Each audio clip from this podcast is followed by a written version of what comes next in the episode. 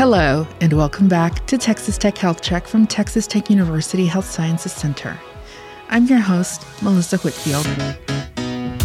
You may have heard about these new weight loss medications, whether it's a celebrity or someone you know taking these medications to drop some pounds, or perhaps you've heard that people with diabetes have had a difficult time finding these medications that they rely on. Either way, you probably have questions. Here to walk us through it is Dr. Payne, internist at Texas Tech Physicians and associate professor in the School of Medicine. Dr. Payne explains the differences and similarities to these weight loss medications and talks to us about what is a realistic weight loss goal. He also tells us which is the best way to lose weight, depending on your body, and why your healthcare provider is the best person to ask for advice about weight loss.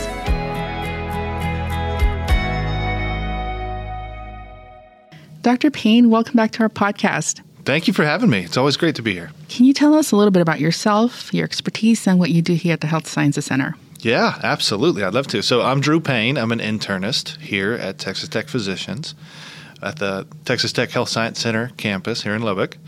And what I do as an internist, I'm a primary care physician and I take care of adults, but I also have a really keen and special interest in, in weight management and obesity.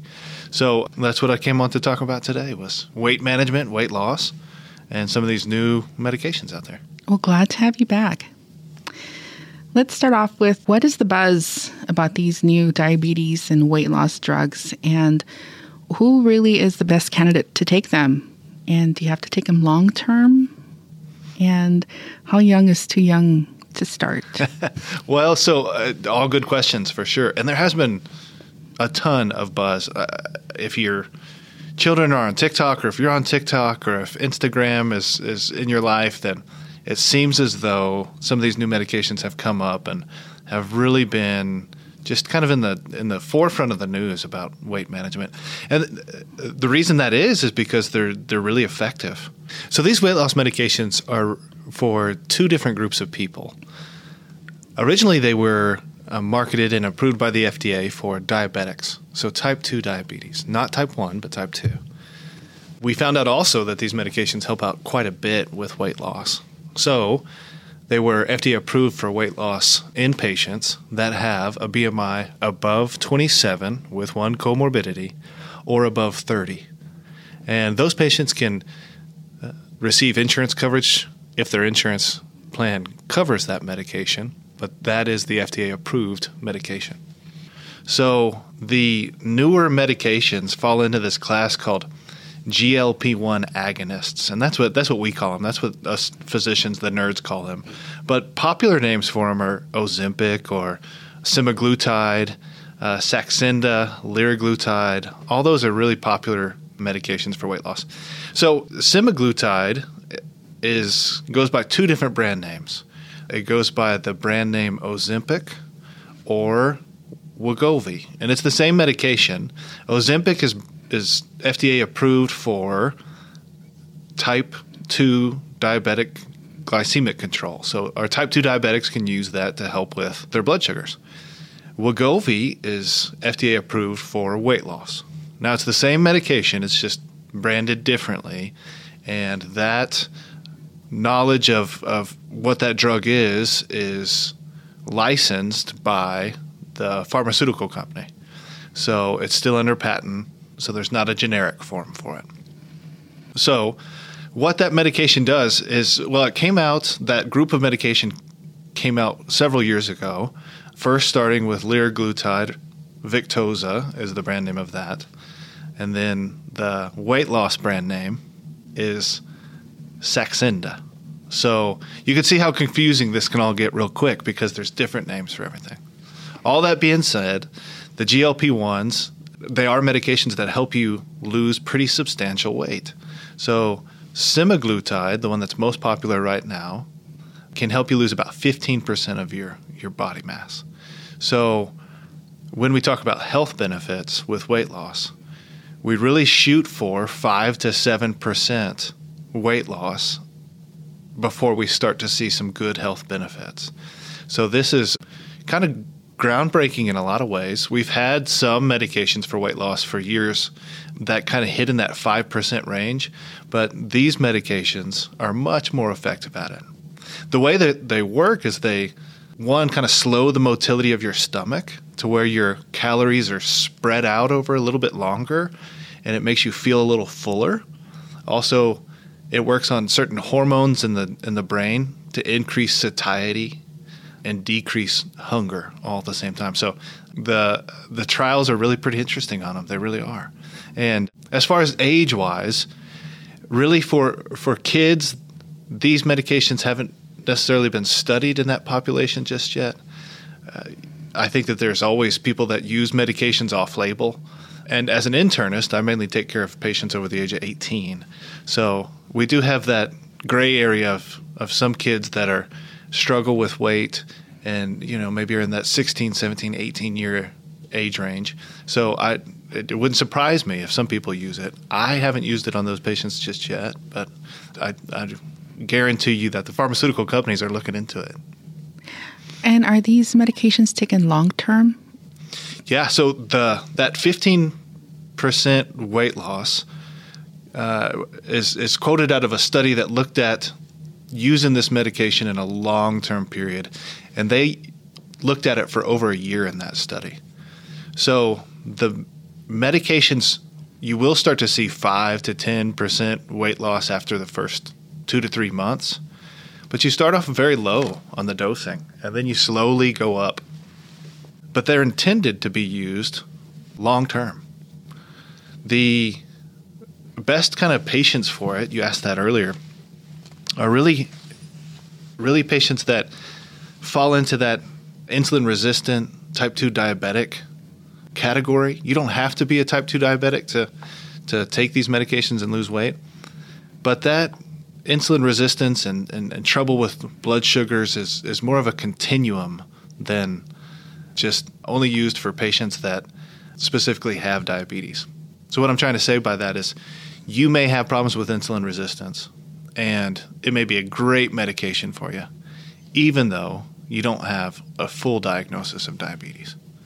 And obesity itself is is I really like to call it obesities because everybody has different causes for weight gain.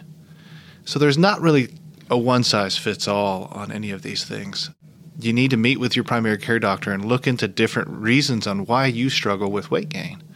And this medication is great for a lot of people, but it may not be the perfect medication for you. So you really need to dive deeper into see why weight is an issue. So you mentioned talking to a doctor or a healthcare provider before starting or asking about taking these medications. What about just starting a weight loss plan? And what is a realistic weight loss goal? Well, so starting a weight loss plan, I think that most every adult should meet with their primary care physician and seek some guidance as far as that goes. There's tests that probably need to be run if, if you are overweight or out of shape to make sure that there's a safe avenue for you to do that. And and as far as the second part of your question about what is kind of that uh, safe way to do that, diet and exercise are kind of the foundation of all these medications. Ozempic, semaglutide works great, but really at the foundation of that is a diet that allows you to decrease certain macronutrients that you have problems with, and then maintain a, a lower calorie intake, and then exercise on top of that. Well, what is the best way to lose weight? And are there any, I don't know, trendy diets that actually do work? I guess the the trendy ones right now are intermittent fasting, and there's the DASH diet, there's Atkins and keto, and there's also meal replacements. What works best? Uh, it, it honestly depends on who you are. The DASH diet for several years has been one of the safest and most effective diets uh, for people not only with issues with their weight, but also with issues with their blood pressure. So, uh, the DASH diet is a great diet. Intermittent fasting works really well for some people. Intermittent fasting, they, they believe that uh, what it does is decreases the amount of time that you're exposed to calories, so therefore decreasing your total number of calories, but also decreases the amount of time that you might be exposed to hormones like insulin that you need, but also can contribute to insulin resistance and then weight gain. So that's how they think that works. Other trendy diets, Atkins or keto diets, those have been around for a long time as well, and they and they do work. The thing about keto diet is that once you stop some of these diets, you tend to gain weight back quickly, and the body returns to that set point. So diet is is like I mentioned foundational in weight loss, but it also needs to be used and supported with medications often. So your body's weight set point may not get lower than a certain point without some additional help with weight loss medications. These newer medications add some ammunition to those that we already had that allow us to prescribe medications for a long period of time and help us to view weight more as a chronic illness as opposed to a short term fix that a trendy diet can help you with. I like to view weight management in the same way I view blood pressure management or migraine therapy or diabetes, any of these things. Some patients were able to prescribe medications to them for a short period of time and things get better. Some patients require long term medications and daily medications. And um, that's the case for, for weight as well. What about um, weight loss surgery? Is that a good, healthy option? And who is the best candidate for that? Weight loss surgery is a is sometimes our best option for people that have tried medical therapy for weight loss. Also, people that have weight on the upper end of the BMI scale. So, we use a body mass index scale, which kind of normalizes height and weight. The BMI indications for those are a BMI above 35 with one comorbidity and or a BMI above 40. So, comorbidity, sometimes we use that term and people don't know what it means. A, a comorbidity related to weight would be diabetes, hypertension, hyperlipidemia, sometimes osteoarthritis or arthritis of your knees. So, th- those things all qualify for bariatric surgery. Bariatric surgery comes in different flavors as well. So, there's different types that you can have. The most common right now is a gastric sleeve. Gastric sleeve's very, I guess, very safe, is a good way to put it. It doesn't alter the GI tract as much as some of the older ways that we did gastric bypass surgery. So people still have very normal, quote unquote, anatomy and are able to lose significant amount of weight. So these newer weight loss medications, you know, I said 15% of the weight was, was kind of groundbreaking for them. So with bariatric surgery, 15% is on the lower side of what you expect to lose. So some people can lose 30, 40% of their body mass through surgery. So it's very, very effective. What are three or maybe more key things that people should keep in mind when starting a weight loss plan? Well, so I think uh, number one, go into a weight loss plan with a honest and healthy goal. I think if you start your weight loss and your weight loss program that you're starting is to get you to the rock hard beach body abs by summertime and you've never had those in your life, I think you set yourself up for disappointment with that. A healthy goal is 5 to 7% of your weight and going in with that is is probably the number one thing. Two, I would say, start with your primary care physician. Start with going to see that person and, and say, This is my goal. This is what I'd like to do. What medications can I adjust? What calories can I cut out of my diet? And, and how do I do that? Is there a registered dietitian I could get in to see? What's the best way to shop at the grocery store? All these things are really good questions to ask your primary care doctor. And then the third thing, I would say exercise. the big secret about weight loss is that exercise may not help you that much to drop numbers off the scale. But exercise will help your mood, it'll help your cholesterol panel, it'll help you sleep better, it'll help your uh, blood sugar levels, it'll help so many different things about your overall general health. And if your weight loss plan is geared towards getting healthier, then that should be part of it. Now, this is this one isn't on the list, but what is your opinion on supplements or any quote unquote weight loss help that we might see at a salon or just, you know, corner store? Well, I'm always cautious about those. Uh, I, I think that supplements, kind of the basic foundation of nutrition, involves two different areas of nutrition. There's macronutrients, which you hear buzzwords about sometimes on. So those are protein, carbohydrates, fats. Those are macronutrients. They give us energy. Then there's micronutrients. Micronutrients aren't talked about as much, but they're minerals and vitamins. Your body still needs minerals and vitamins to do its normal processes in life. On a side note, sometimes we confuse healthiness for things being filled with vitamins and minerals. A classic example I always use in the clinic is a banana. A banana is healthy, quote unquote, filled with a lot of minerals and vitamins. But it's also packed with a lot of carbohydrates and a lot of sugar. So, for someone who has trouble with controlling their sugars, a banana may not be the healthiest thing. All that said, when you look at supplements to help you lose weight, I recommend everyone who has trouble with their weight take a multivitamin. And it doesn't have to be the $40 bottle that you bought at the hair salon. It can be the $10 bottle that's at Walgreens. But choose a place that you trust.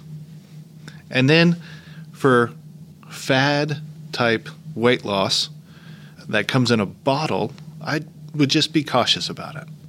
We have a history in the US of buying things and taking things that maybe weren't studied very well, and those things then later on we find out that they maybe caused a little harm. And this is very much the case with weight loss medications. I think most listeners will probably re- remember Fen-Phen back in the 90s being really popular. Well, Fen-Phen was two different medications. It was phentermine and fenfluramine. So that's where they got the Fen-Phen. Very clever. The phentermine uh, is a stimulant medication, and we still use it. It's used in medications today, weight loss medications that the FDA has approved for, for you to take for a long time. One of those medications is called Qsymia. Fenfluramine, however, caused problems with people's heart valves and was removed from the market.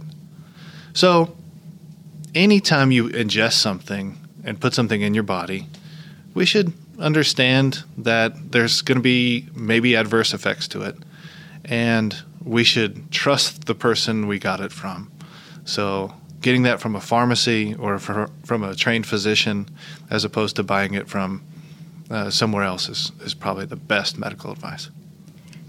How can we ensure that the place where we fill our prescription is legitimate and that we aren't getting something that is not that was prescribed to us? Right. So that is a very good question. With this semaglutide, especially, there was there was a shortage recently. So within the last, oh, I'd say six months or so, there was a very big shortage, and it was hard for anybody to find it, whether you took it for weight loss or whether you took it for uh, diabetic control. So anytime there's a shortage, in maybe anywhere that the that the human race has ever been, then people try to help you to overcome that shortage. And so, I think some of these medications that uh, are branded as an injectable and, and like Ozempic, but not requiring a prescription, are probably not GLP 1 agonists. They're probably medications that have been around, or vitamins or minerals that have been around, and are legally prescribed over the counter. There's some pharmacies that have some injectables that you can go and pick up without a prescription. Most of those are again filled with vitamins and minerals. So, as far as legality goes, the pharmaceutical companies own the intellectual rights to that compound. So, it's not as though a compounding pharmacy could create this on their own. They would have to obtain semaglutide from the pharmaceutical company to compound it into anything. So, I guess the, the short answer is you can't really be sure unless it comes from a registered pharmacy and is prescribed by a physician. So, we should be wary of ordering this online. I would. There's there's money to be made in weight loss. And there always has been. There's always some sort of online something that you can buy or a program you can buy into. So, getting it online uh, or receiving it from a company that makes money off of it, yes, you should always look deeply into who owns that company, how long has it been around, what's the reputation, are they board certified physicians, are they backed by a medical board and a state? Those things will ensure that you're acting in the most safe way you can to start your weight loss journey. Is there anything else that you'd like to add? No, just thank you for having me on here. It's always good to talk to you. Thanks for coming on. Thanks for listening to Texas Tech Health Check. Make sure to subscribe or follow wherever you listen to podcasts. This information is not intended to be a substitute for professional medical advice. Always seek immediate medical advice from your physician or your healthcare provider for questions regarding your health or medical condition. Texas Tech Health Check is brought to you by Texas Tech University Health Sciences Center and produced by Tierra Castillo, Susanna Cisneros, Mark Hendricks, Tyler White, Kay Williams, and me, Melissa Whitfield.